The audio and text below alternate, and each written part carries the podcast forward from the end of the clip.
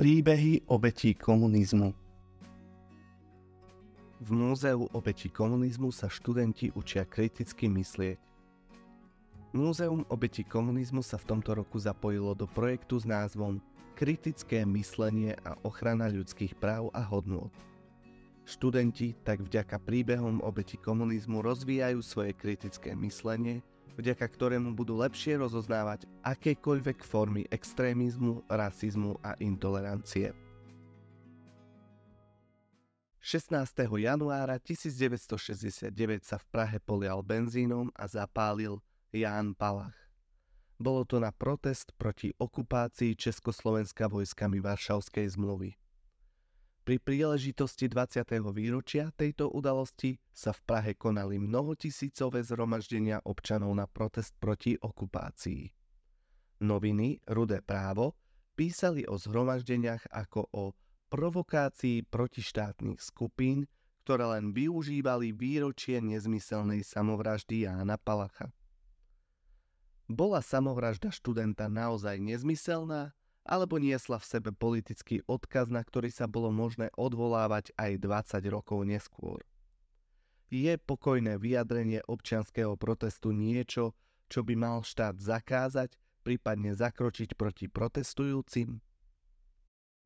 Tento príbeh, ale aj množstvo ďalších príbehov, ktoré zbiera Múzeum obetí komunizmu, poukazuje na veľký rozpor medzi tým, čo si ľudia mysleli a tým, čo hlásal komunistický režim. Avšak lepšie poznanie kontextov jednotlivých príbehov nám v závere pomáha pridať sa na jednu alebo druhú stranu.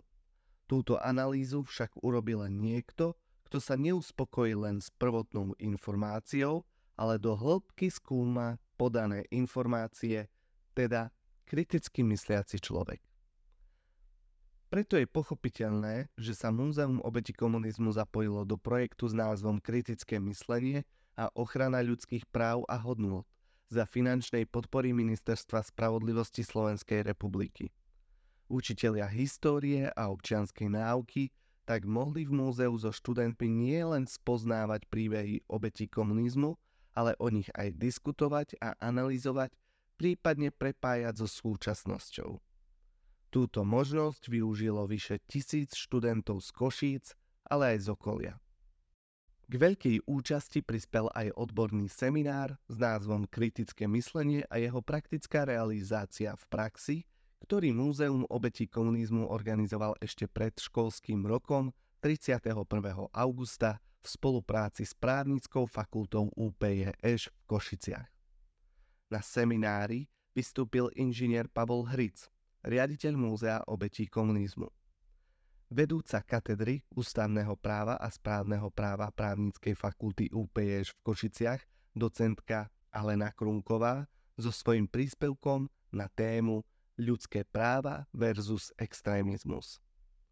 Po nej vystúpil Filip Tvrdý s príspevkom kritické myslenie a jeho aplikácia v pedagogike, ktorý sa venoval viacerým teoretickým a sociologickým javom súvisiacim so slobodou prejavu a zároveň poukázal na podobnosti a odlišnosti v danej oblasti medzi Slovenskou a Českou republikou.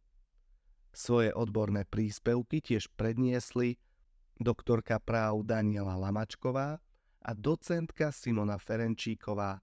Odborný seminár bol hodnotený veľmi pozitívne zo strany zúčastnených učiteľov a preto učitelia neváhali prihlásiť na workshop o kritickom myslení aj svojich študentov.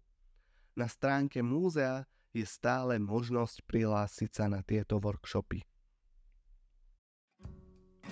Tento podcast pre vás pripravilo Múzeum obeti komunizmu v Košiciach. Malé múzeum s veľkou témou, ktorú postupne predstavujeme hlavne učiteľom dejepisu, občianskej náuky a študentom stredných, ale aj základných škôl. Ak máte záujem navštíviť naše múzeum, neváhajte nás kontaktovať. Kontakt na nás nájdete na mok.sk.